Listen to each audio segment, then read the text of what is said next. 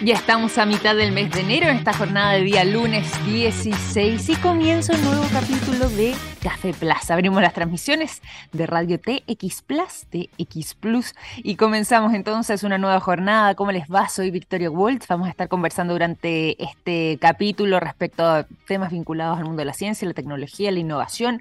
Vamos a estar hablando respecto a algunos cambios importantes además que eh, se podrían venir para este año 2023 respecto a ciertos liderazgos. Liderazgos vinculados, por ejemplo, al mundo de las comunicaciones, más que comunicaciones como medios de comunicación, me refiero entre las personas, sobre todo durante la última década, cuando hemos comenzado a adoptar las distintas plataformas de mensajería instantánea como posiblemente una de las vías o canales principales para poder comunicarnos de manera inmediata, suplantando de esa forma las llamadas telefónicas.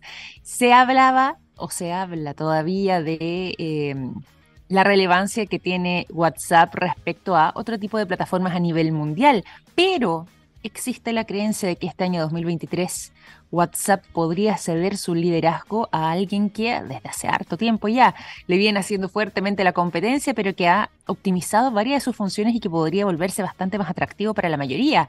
Me refiero a Telegram. Vamos a estar conversando respecto a eso. Vamos a profundizar sobre ese tema más adelante. También vamos a estar eh, conversando respecto a varias noticias vinculadas al mundo de em, la astronomía y sobre todo además de eh, lo que ha estado sucediendo en materia espacial con algunos viajes. Hay misiones que están por culminar.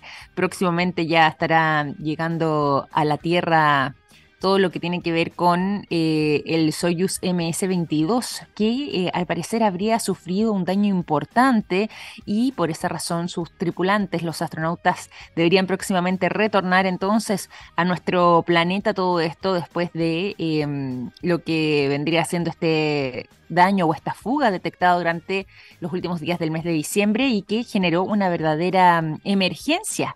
Eh, por lo mismo es que la Crew Dragon de Estados Unidos incluso ya está pensando también en hacer su retorno producto de esta fuga. Vamos a estar entregándole los detalles y además les cuento que el día de hoy también estaremos junto a una interesante invitada. Queremos conocer mucho más respecto a la visión que se tiene en este caso de parte Innova 360 respecto al mundo de la eh, innovación del emprendimiento y cómo es que se viene también para este año 2023 el riesgo, sobre todo de capitales, para los distintos... Em, startups o para las distintas iniciativas y emprendimientos que justamente eh, pensaban quizás desarrollarse de buena manera durante este año 2023. ¿Qué podríamos eh, contar? ¿Cuál será la visión? ¿Dónde tiene que estar puesta además? Em, la energía para poder sortear de buena forma entonces este año que se nos avecina, bastante incierto todavía en materia económica. Bueno, para eso nos va a estar contando Laura Chicurel su visión. Ella es eh, experta precisamente en temas de innovación, de emprendimiento y eh, CEO también de Innova 360. Así que tenemos un gran programa para mm, profundizar junto a ustedes el día de hoy. Y nos vamos en esta oportunidad a abrir este capítulo mm, con información que se dio a conocer eh, a fines de la semana pasada que... Eh, mm, están preocupando bastante a los países vecinos de Japón.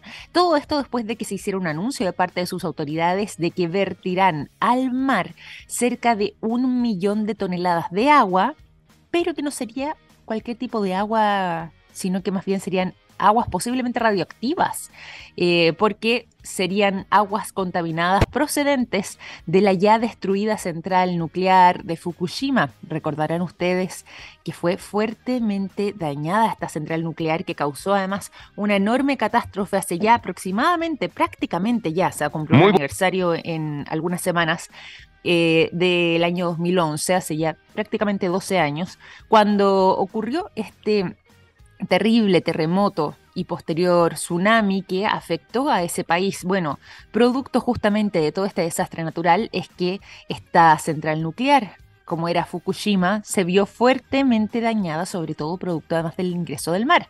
Y por esa razón es que desde ese entonces, desde esa verdadera catástrofe, y que algunos incluso han intentado comparar con... Eh, otros accidentes bastante complejos, como por ejemplo el de la central eh, ucraniana, en esa época era de la ex Unión Soviética, de Chernobyl en el año 86, eh, han intentado hacer un símil, lógicamente son historias completamente distintas, pero eh, a raíz de ese episodio del año 2011 es que se hizo un desmantelamiento total de esta planta, siendo, como les decía, fuertemente destruida producto de este tsunami que se generó después de este terremoto que sacudió ese país ya el año 2000 11 y que eh, según se habían estimado de parte de los expertos, no solamente los expertos japoneses, sino que a nivel internacional, todo lo que tenía que ver con un cierre definitivo y finalmente eh, con neutralizar esta central nuclear podía haberles tomado aproximadamente cuatro décadas. Y por esta razón es que, siguiendo además un exhaustivo calendario que se había trazado eh, el gobierno ya que le tocó afrontar esta situación, pero posteriormente las distintas autoridades que han ido sucediendo hasta la fecha, es que se estimaba también que ya para eh, este año 2023 se podría tener al menos lo que tenía que ver con el tratamiento de aguas bastante más avanzado. Cada día esta central produce aproximadamente 100 metros cúbicos, digo, de aguas contaminadas. Y estas aguas contaminadas provienen de las aguas subterráneas eh, propias del de, eh, el terreno donde está emplazada esta central nuclear, así como también del agua de mar, que recordemos ingresó fuertemente entonces después del terremoto, y además el agua que adicionalmente se utiliza para poder mantener fríos los reactores y evitar una catástrofe mayor. Por esa razón es que eh, hay una filtración permanente también que se va generando y que se va almacenando eh, en los distintos estanques.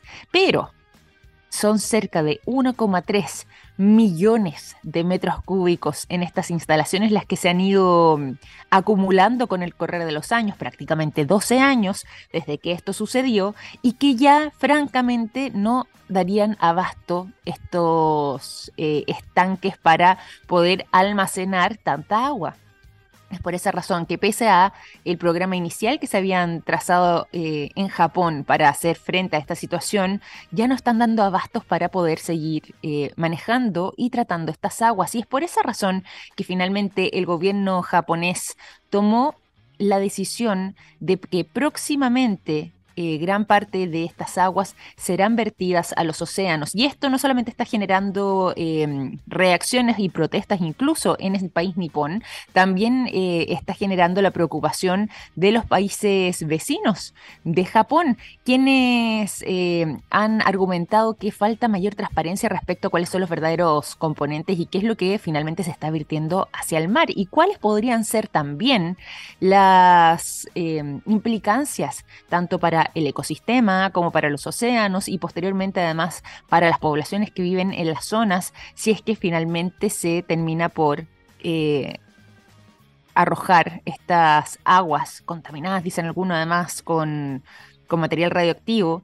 Eh, presentes entonces hacia los mares. Hay muchos pescadores artesanales en su mayoría que están solicitando urgentemente al gobierno japonés desistir de esta decisión. Sin embargo, eh, al menos desde mm, la central nuclear de Fukushima, Daiichi, nombre completo además, eh, y que... Mm, como les decía, ya el año 2011 vio completamente inundados sus tres reactores producto de este tsunami que sucedió después de un fuerte terremoto que sacudió eh, a ese país de magnitud 9.0, recordarán, en la escala de Richter, es que ya se eh, estableció entonces la decisión de arrojar estas aguas al mar. Las autoridades japonesas además han establecido una sola de exclusión que ha ido creciendo mediante se vaya filtrando también esta mm, radiación de la central, algo que se ha venido determinando desde el año 2011 cuando ocurrió todo este desastre y se estima que eh, desde el año 2011 hasta la fecha, desde que ocurre este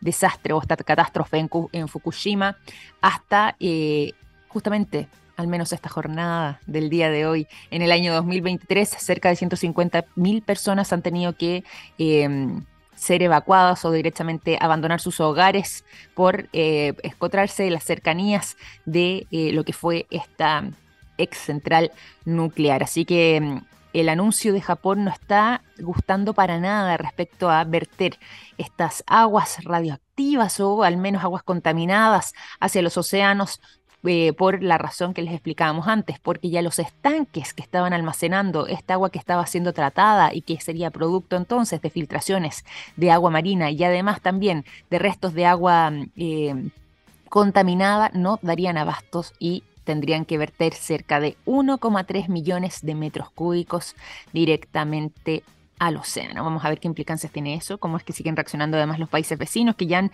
manifestado su preocupación e incitan al gobierno japonés a tomar otro tipo de medidas. Y eso a las 9 con 12. Nos vamos a ir a la música en esta jornada. A propósito, me imagino ya que ustedes habrán estado al tanto de lo que ha estado sucediendo en materia musical eh, con artistas como Shakira y esta canción de eh, desamor, podríamos decir, dedicada a su ex. Bueno, hay quienes han hecho la comparación con que el primer gran disco, podríamos decir, que estuvo eh, vinculado a temas de desamor, a rupturas amorosas y em, apenas del corazón lo hizo quizás la gran Alanis Morissette hace algún tiempo atrás, hace ya algunos años, en la década de los 90. Y por lo mismo es que vamos a arrancar esta jornada de día lunes 16 de enero, precisamente con esta artista. La canción que suena a continuación es You Don't Know.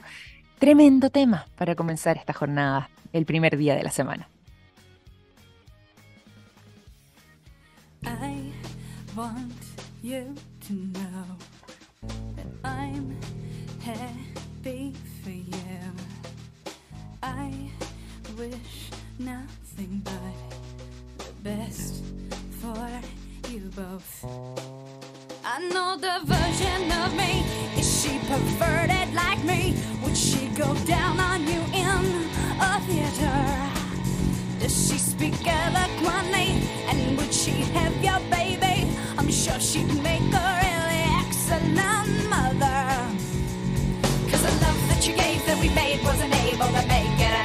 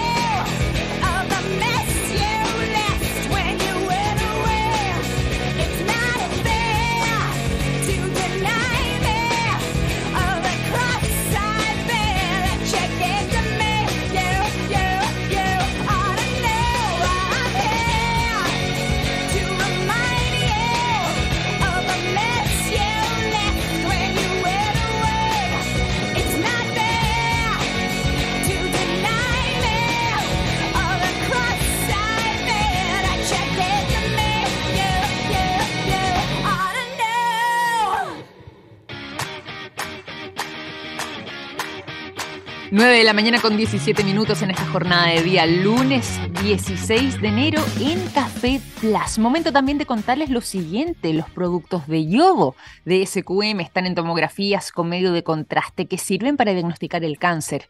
Gracias a eso, millones de personas inician tratamientos oportunos. Los productos de SQM ayudan a mejorar nuestra calidad de vida. Toda la información la pueden encontrar directamente en el sitio web www.sqm.com. Y además también estamos en un momento importante de nuestro programa. Quienes nos acompañan sabrán que justamente esta es la hora en la que además también eh, compartimos conversación con interesantes invitados y quien nos acompaña el día de hoy, y ya se las habíamos anunciado a quienes están atentos desde el inicio de nuestras transmisiones, que hoy día vamos a estar conversando junto a una mujer em, que podríamos decir es emprendedora a nivel internacional. Tiene una tremenda trayectoria en lo que tiene que ver con eh, la creación de startups eh, en diferentes lugares del mundo, en distintos rincones, y que incluso le ha valido hacerse eh, triunfadora dentro de la entrega del premio Cartier Women's Initiative Award, que la convirtió precisamente ya en el año 2008 en la mejor emprendedora de Europa. Tremenda invitada quien está el día de hoy junto a nosotros para conversar respecto a cómo es que se nos viene este año 2023 er, eh, sobre capitales de riesgo para las startups, sobre mm, innovación, inversión en estas materias, venture capital y mucho más. Está junto a nosotras la experta eh, en startups, innovación y emprendimiento y CEO de Innova 360, Laura Chicurel. ¿Cómo estás, Laura? Bienvenida a Café Plus. Muy buenos días, qué gusto tenerte por aquí. Muy bien, Victoria. Estoy mejor después de tu intro. A uno se le olvida todas las cosas que he hecho. buenos días. es, es importante comenzar el lunes recordando. es importante además eh, hacer mención frente a todo esto. No siempre tenemos la oportunidad además de, de conversar con alguien que tenga tantos hitos a lo largo de su carrera. Bueno, nosotros habíamos conversado también el año 2023, o sea, 22, perdón, y ahora eso sí, vamos a poner los ojos en este 2023 respecto a lo que está haciendo además Laura, a ver si es que compartes conmigo un poco la visión, un año que em, se ha dicho a través de los medios que hay algunos expertos y todo que puede ser un año un poco incierto en materia económica y que hay algunos mm. que eh, incluso, eh, sobre todo quienes están en la senda del emprendimiento, em, lo ven como un año para tener algo de cautela. Si es que nos vamos em, en términos generales, ¿cómo crees tú que se viene este año que está recién comenzando. ¿Dónde podrían estar puestas las miradas pensando mm. en los próximos 12 meses? Yo creo que la, palabra que usaste es bien precisa, ¿no? Cautela, porque mm. efectivamente un emprendedor nunca deja de actuar, ¿no? Eh, nunca deja de estar en movimiento, nunca deja de crear por, ese ímpetu que tiene, ¿no? Eh, pero efectivamente yo creo que es un año de cautela en el sentido de estar muy atento, es como un vigiloso, eh, como quien diría, un, tigre que va a atacar, ¿no?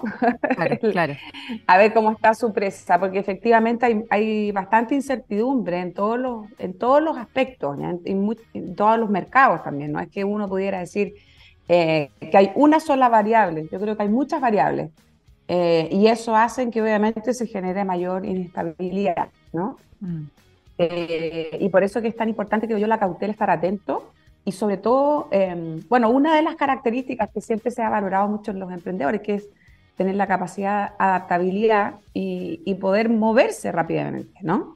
Eh, eso mismo, estar atento y poder tomar decisiones quizás eh, con antelación, ¿no es cierto?, por, estar, por esta misma cautela, porque efectivamente yo creo que hay, hay bastante incertidumbre eh, y como te decía, en, en todas las industrias, en todos los niveles, y también, obviamente, en el mundo, como decías, de capital de riesgo, que eso eh, le llega directamente al, emprendedor, ¿no?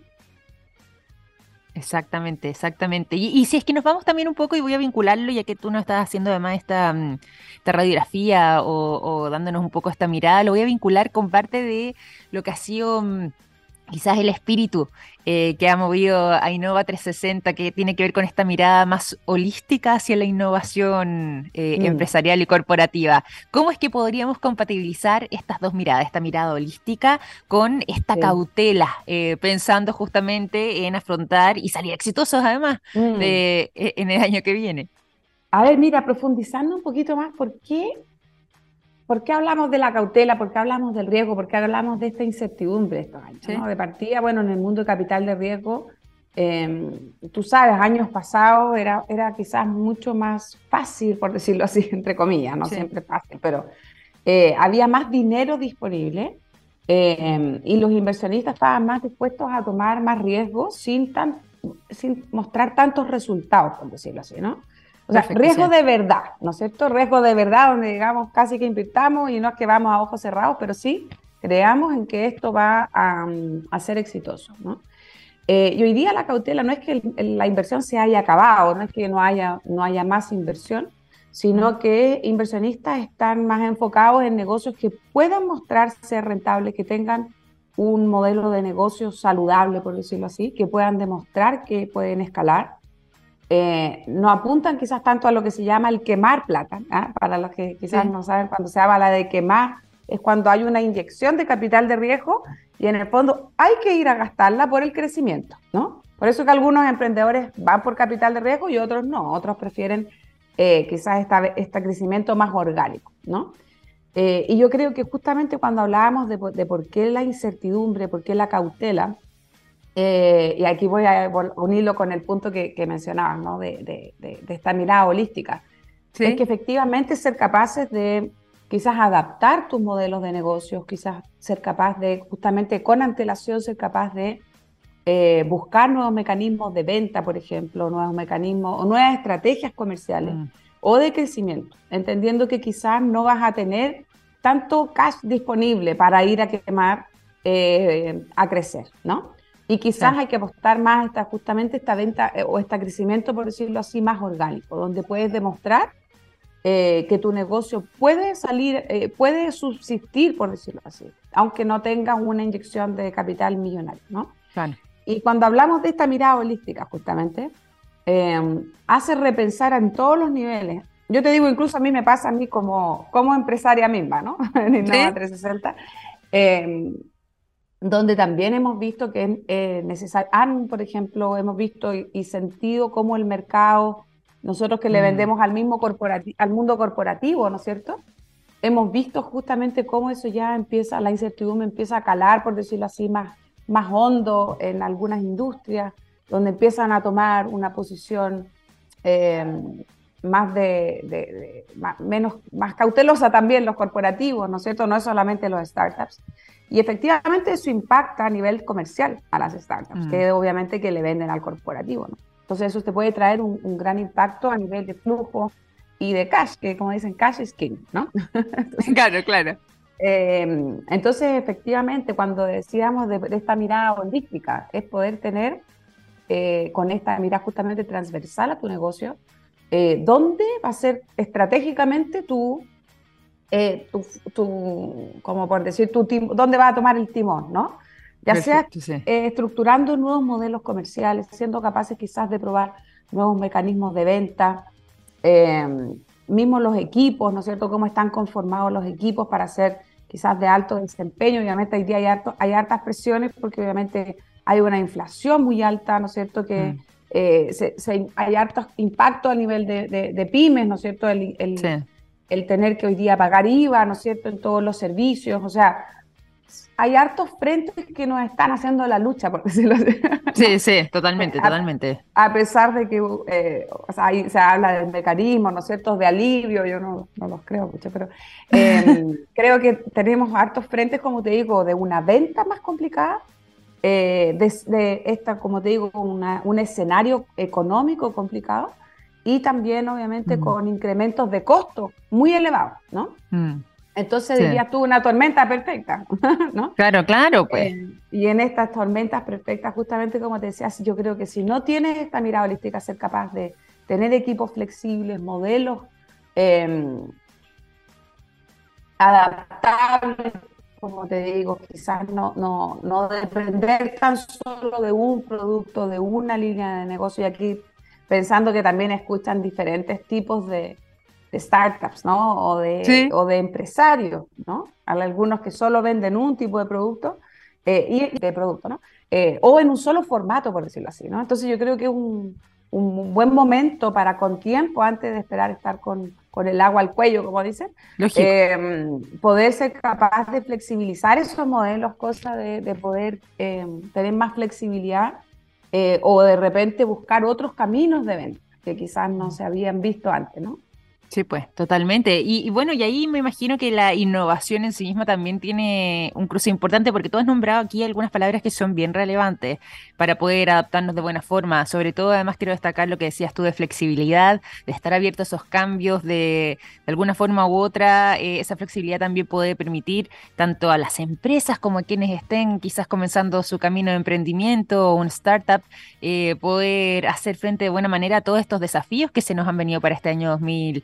23. Pero ahí eh, quería preguntarte, voy a hacer un cruce con posiblemente em, eh, el nombre que, tienen ustedes ahí con Innova 360 y que posiblemente también, si bien se ha repetido, eh, sea un buen momento para llevarlo a la práctica que tiene que ver con la innovación. ¿Cómo se ve la inversión en innovación y de qué manera también podemos entender la innovación como algo que puede ser un buen salvavidas a la hora de enfrentar estos mares turbulentos y complicados que estamos atravesando? Sí, absolutamente. Mira, aquí creo que es importante, otra vez pensando que en este tipo de audiencias hay de todo, por decirlo así, ¿no? Todo tipo de negocios, todo tipo de emprendimiento. Cuando hablamos de innovación, eh, no es solamente para las grandes empresas, ¿no es cierto? También mm. hay eh, mecanismos para ayudar a digitalizar, por ejemplo, los negocios pymes. Eh, obviamente podemos hablar a nivel de innovación, de digitalización, la oportunidad de digitalizar eh, muchos procesos que antes no estaban digitalizados, mm. eh, automatizar em, funciones que, suena duro decirlo, pero quizás cosas que antes podían haber hecho dos personas o tres personas en un equipo, quizás al automatizarlo, quizás no necesitas tantas. Hay que, suena crudo, ¿no? Porque en cierta forma decimos, uh, cómo la, la, tecnología comienza a reemplazar a las personas, ¿no? Eh, pero estamos hablando de innovación y cómo justamente hacer frente a crisis también, ¿no? Y justamente hay muchas herramientas disponibles eh, para pymes, por ejemplo, para poder vender mejor a través de e-commerce, mejorar sistemas de pago, logística eh, y abastecimiento, y en el fondo poder eh, ser capaz de abrir nuevos canales de venta, de lo que hablábamos antes, para empresas más pequeñas, ¿no? Y para empresas más grandes te diría, Victoria, que se relaciona un poco a lo mismo. básicamente hoy día vemos las crisis mundiales de escasez de recursos, de materias primas, eh, así como COVID, ¿no es cierto? Que la, dificultad de tener quizás las personas in situ operando, ha puesto en descubierto la necesidad de digitalizar procesos en todas sus facetas, ¿no? Sí. Em, y también, obviamente, incluso hasta llegar al cliente final con los mecanismos de última milla, sistemas de pago, o sea, si nos podemos hacer un escáner de la industria, en todas las industrias podemos ver que eh, hay una oportunidad, hay un desafío justamente en cómo mejorar todo el proceso, ¿no? Y ahí justamente lo lindo en la innovación es que hoy hay tecnologías o eh, posibilidad de mejorar justamente con innovación todo ese proceso, ¿no? Entonces, efectivamente, yo diría que esto también está, es una oportunidad eh, para ir visualizando y haciendo justamente estos doble clic, estos, estos zoom, digo yo, a, a problemáticas o oportunidades que hay de mejora en una organización para justamente ver dónde poder integrar esas tecnologías y esas innovaciones que están disponibles. No hay que salir a desarrollarlas, ¿ya? O sea, aquí no hay tiempo, ¿no? Justamente, y por eso que vale eh, más quizás estar alerta a qué necesitas digitalizar, qué necesitas mejorar, Totalmente. e identificar mejor tus problemas y saber que allá afuera hay alguien eh, haciéndolo, que hay tecnologías disponibles, que solo tienes que tener la capacidad de integrarlas en tu negocio. Eso es un desafío en sí mismo. ¿ah? Oye, pero eso, eso está muy, muy eh, interesante porque precisamente eh, el descubrir o el saber potenciar esas nuevas tecnologías puede marcar una diferencia importante. Finalmente, conectar también con lo que tiene que ver con los ecosistemas eh, de innovación va justamente de la mano de poder adoptar estos nuevos avances. Y ahí, ya que tú hablabas de los procesos para también tener procesos exitosos con buenos resultados y poder hacer una positiva evaluación, es importante la estrategia. ¿Qué tan relevante se vuelve la estrategia de corporate venturing en un caso como este? pensando en este 2023. No, fundamental. Mm. No, efectivamente. Y como, a ver, pongamos eh, de claro, digamos, a qué se refiere corporate venturing, quizás para gente que no entiende la tecnología. Eso, explíquemelo. O innovación abierta, ¿no es cierto? Que básicamente corporate venturing parte de la premisa que una organización, no hablemos de corporativos, ¿ya? Yo diría organización de, de diversos, diversos tamaños. Entiendo, digo, es, es, capaz de relacionarse con el ecosistema, entendiendo, como decía, que ahí afuera hay un gran, un infinito número de tecnologías disponibles que emprendedores como yo, ¿no es cierto?, sí, sí. han ido a desarrollar. Y efectivamente el corporate venturing, vendríamos a decir, eh, decir en, en, palabras simples, es por decirlo así, lo opuesto a los laboratorios de investigación y desarrollo que se conocían antes. Eh, en el sentido que antes un, una investigación de, eh, un departamento de investigación de desarrollo al interior de la empresa podía pasarse cuatro, cinco, seis o diez años investigando sobre em, un desarrollo para desarrollar internamente y mejorar el negocio. Hoy, como decíamos, no hay tiempo. En, los en los mercados va muy rápido, muy acelerado.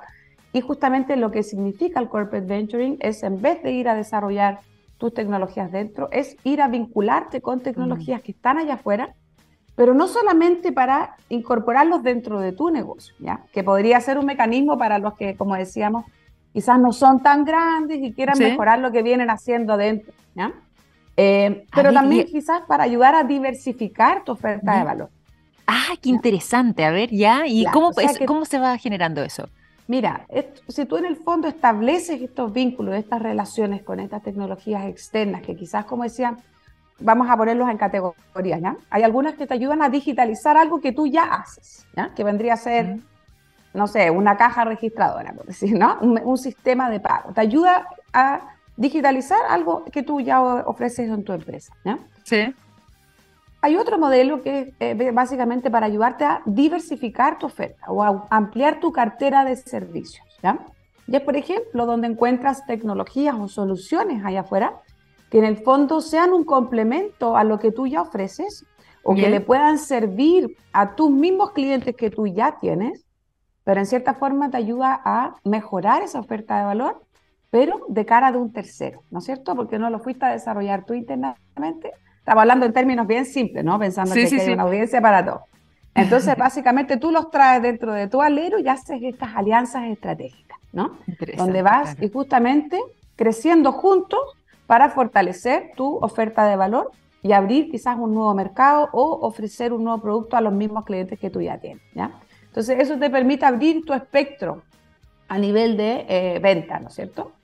Y luego lo más disruptivo es cuando tú quieres ir un poco más allá, ¿no es cierto? Quieres ir un paso adelante, cinco pasos adelante, para mejorar o ver justamente, acercarte un poco a lo que va a ser la industria del futuro, donde estás tú inserto, pero con cosas que todavía no llegan a tu industria y en cierta forma te permite adelantarte estratégicamente sobre tus competidores al poder integrar tecnologías que quizás hoy día son más disruptivas, que hoy día no tienes incorporado en tu negocio y quizás tus competidores tampoco. Entonces esto te permite acelerar tu mm. crecimiento. Y eso es como una innovación más disruptiva, ¿no es cierto? Y ahora hay un cuarto elemento, pero ya ese es más disruptivo, que es para a ver, a ver. efectivamente, por ejemplo, buscan relacionarse o invertir para aprender de industrias que no tienen nada que ver con la industria en la cual ellos están hoy. Que básicamente ahí es, sí es viéndose al futuro. Es eh, industrias que podrían quizás llegar a cruzarse, ¿no? Por decirte un ejemplo, hoy día, no sé, pues los retailers, hoy día son hasta farmacias, ¿no? Antes no claro, claro. Eh, son bancos, son farmacias, son, ¿me, explico? Eh, y eso como se dice que las la, industrias obviamente se van fortaleciendo y van cruzando a otras industrias, ¿no? Entonces, de repente, puedes tener un competidor nuevo, los bancos, por ejemplo, que antes solo competían, competían entre bancos, hoy día te, empiezas a tener una amenaza no solamente de las startups fintech que están desarrollando tecnologías mucho más avanzadas de lo quizás, o, o, siendo capaces de ofrecer soluciones o productos que la banca tradicional no ofrecía, eh, pero también ven que hay empresas que son de otros rubros, como el retail, por ejemplo, que se adelantan y efectivamente, o empresas, por ejemplo, como eh, Facebook o otros sistemas que hoy día podrían ofrecer ser empresas de seguro, por ejemplo, ¿no? Entonces, eh, efectivamente empiezas a tener una competencia no tradicional para el cual tú no estabas preparado, ¿no? Y que vienen obviamente con una masa de clientes, Bueno, me fui muy lejos quizás en la No, pero es que está interesante porque además tú, claro, tú dices, este es un salto más allá, pero que también podría ser un camino y una alternativa, incluso pensando quizás eh, en una escala más pequeña, mirando hacia futuro, si bien ya eh, tú nos ponías ejemplos de eh, incluso quizás grandes empresas del retail o quizás a nivel internacional esto también se puede dar más fuertemente, no sé, me imagino yo aquí, no sé, pero algún, en alguna multinacional, quizás el día de mañana ellos están trazando un, un camino que pueden seguir eh, quienes están, no sé si iniciando, iniciando, pero sí que llevan una trayectoria quizás no tan profunda o no tan, no tan eh, abultada, pero que eh, podría abrirse espacio justamente con estas miradas hacia rubros diferentes. Exactamente. Bueno, y eso es, lo que nosotros hacemos en Innova 360, justamente. Ayudamos a, a, a los corporativos, a las grandes organizaciones y por eso, te, bueno, a incorporar estas tecnologías adentro. ¿ya? Primero, a entender muy bien sus problemáticas, porque ese es un paso muy importante, Victoria. No es salir a buscar a tonta y a loca, como digo yo, soluciones parchas, ¿no? Es detenerse a entender muy bien la problemática u oportunidad que tienes frente, ¿no? Y eso requiere un cierto estudio, análisis, con una mirada más macro dentro de la organización, ¿no? No solamente de una persona o un área que diga, oh, yo quiero esto, no sino que es entender muy bien a cabalidad hacia dónde va la tendencia, cuál es la problemática.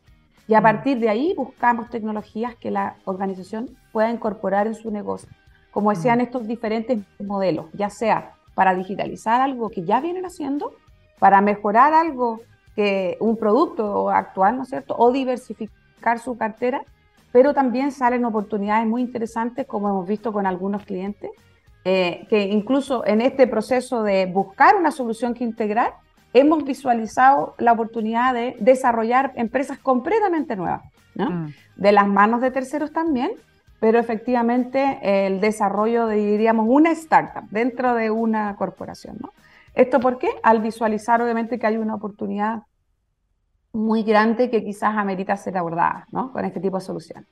Y por el lado de los startups, obviamente los preparamos para ir e incorporarlos en este tipo de organizaciones que sabemos que buscan eh, sus tecnologías, pero quizás en muchos casos donde requieren ajustes, donde requieren en cierta forma adaptar sus soluciones a una necesidad eh, específica eh, y ahí obviamente buscar estos mecanismos para crear alianzas con ellos, entonces de cierta forma hacemos de este articulador entre ambos, entre ambos mandos, como digo, eh, bandos para eh, lograr el éxito, ya que el éxito es básicamente lograr lanzar un nuevo producto, una integración exitosa, un piloto exitoso, donde ambos salen ganando. Oye, pero qué interesante además también eh, generar esa relación, ese win-win donde ambos salen ganando, como decías tú. Sí sobre todo además poder profundizar en lo que tiene que ver con estos procesos y pensando de nuevo en algo que quizás eh, algunos ven con distancia, incluso con temor, pero entender de que no solamente es posible, sino que esto ya está ocurriendo y no está solamente pensado para eh, empresas o compañías eh, tan grandes que incluso ese puede ser una puerta de entrada para que otros emprendimientos, startups o personas que están en el mundo de la innovación también puedan aventurarse y justamente ir siguiendo esta línea. Yo por lo mismo quiero recordar a quienes nos están acompañando, quienes se están sumando además a nuestra sintonía, que estamos conversando durante esta mañana junto a Laura Chicurel. Ella es experta en emprendimiento, también en temas de innovación, en startups y además es CEO de Innova 360. Y acá nos ha estado entregando una mirada de cómo es que precisamente quienes están en la senda de eh, la innovación o quienes incluso están pensando en invertir o están invirtiendo en innovación, en venture capital, eh, en quienes están eh, iniciando o ya llevan un camino con su emprendimiento, con su startup, eh, bueno, cómo es que se ve este año 2023 eh, para adelante.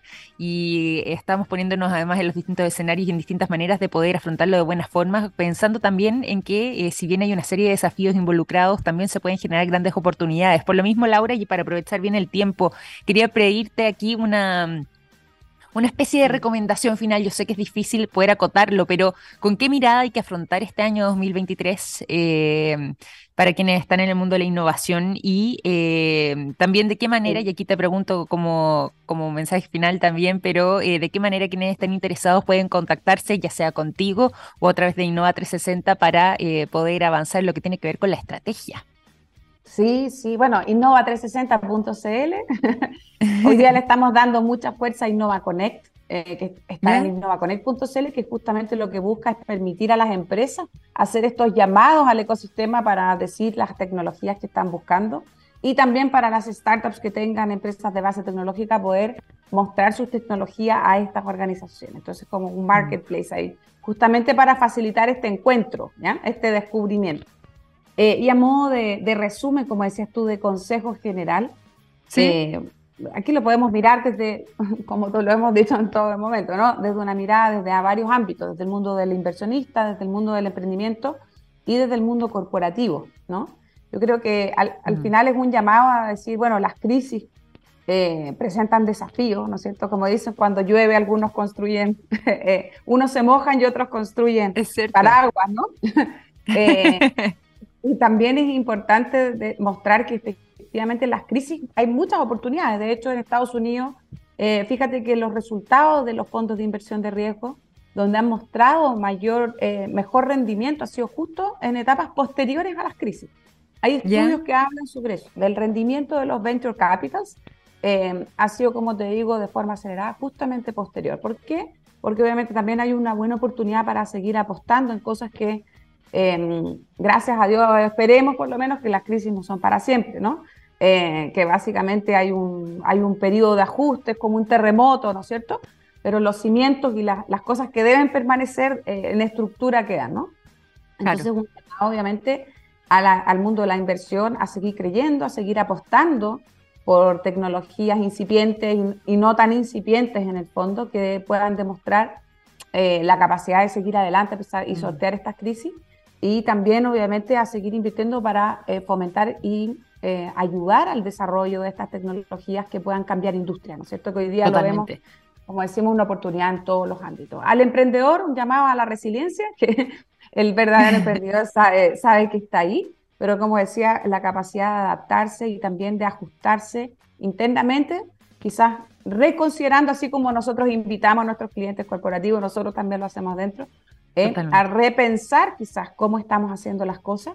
Quizás hay nuevas formas, quizás hay nuevos productos, quizás hay nuevas formas de vender. Y es justamente ser flexible y no ser tan cabeza dura, como dicen Se necesita hacer cabeza dura, pero no da. Eh, justamente a, los que no, a los que no son del mundo de la inversión y de los startups, que necesitan de esta innovación, que son las industrias, ¿no es cierto? El corporativo. Y como decíamos, empresas de todos los tamaños, aquí nadie queda afuera, estar abiertos justamente a incorporar esas tecnologías, esas innovaciones que puedan quizás ayudarles a sortear estos malos momentos o momentos de crisis eh, y salir quizás más bueno, aquí las recomendaciones además que nos entrega Laura Chicurel, CEO de Innova 360, y además, como mencionábamos, es experta en todo lo que tiene que ver con emprendimiento, digo, innovación, startups, y que además ha tenido una tremenda trayectoria y ha sido destacada a nivel global, incluso haciéndose acreedora y ganadora del premio Cartier Women's Initiative Award. Tremendo, tremendo legado, y ya lo saben ahí, em, eh, también la manera en que pueden contactarse con Laura. Y sí, Laura, te quiero agradecer porque se había perdido ahí un poco el, sonido, pero te quiero agradecer por esta conversación, por el tiempo, por tu mirada además y, por supuesto por haber sido parte de este capítulo de Café Plus. Muchas gracias a ti, pues, Victoria. Siempre un placer partir un lunes por, la mañana, como decíamos, llenos de energía. Muchas gracias por la invitación. Como decías, un llamado para estar alerta y resiliente, ¿no? Eh, hacia, hacia todos los mundos. Totalmente, totalmente. Y vamos a quedarnos también con esa mirada y agradecerte nuevamente por tu presencia durante esta mañana. Un gran abrazo. Muchas gracias, igual para ustedes, mucha suerte.